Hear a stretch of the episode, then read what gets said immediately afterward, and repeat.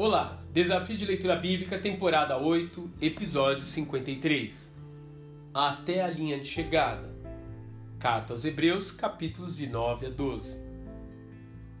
Portanto, também nós, uma vez que estamos rodeados por tão grande nuvem de testemunhas, livremos-nos de tudo que nos atrapalha e do pecado que nos envolve, e corramos com perseverança a corrida que nos é proposta, tendo os olhos fitos em Jesus, autor e consumador da nossa fé. Hebreus capítulo 12, versos 1 e 2.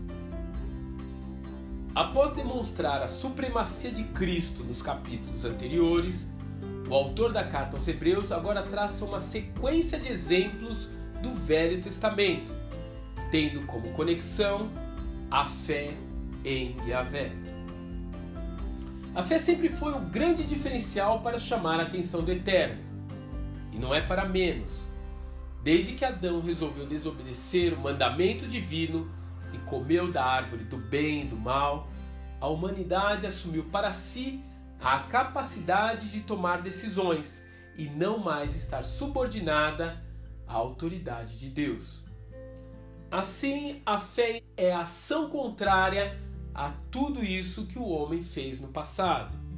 Todos os exemplos citados em Hebreus 11 falam de pessoas que, contrariando todas as expectativas, toda a lógica humana, optaram em dar ouvidos apenas a uma voz, a voz de Deus.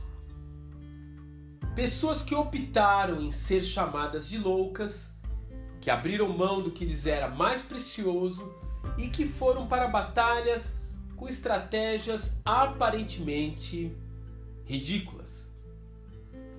E então, esse capítulo 12 faz uma conexão com tudo isso que estava atrás, colocando a palavra portanto o que nos põe também na sequência dos heróis da fé elencados no capítulo anterior. Dessa forma, nós, como corredores de uma prova de revezamento, agora temos o bastão em nossas mãos, que vem manchado com o sangue dos mártires, a mesma palavra que é usada como testemunha no versículo que lemos, e devemos levá-lo até a linha de chegada.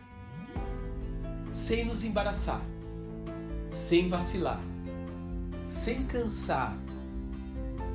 A epístola que até o capítulo 10 nos dizia para não voltar atrás, agora nos fala para avançar, prosseguir a todo custo, olhando os exemplos do passado e esperando pelo prêmio que nos está proposto. E mais do que tudo, olhando para Jesus, o Autor e consumador da nossa fé. O quanto você tem se dedicado para vencer essa corrida? Que Deus te abençoe e até amanhã.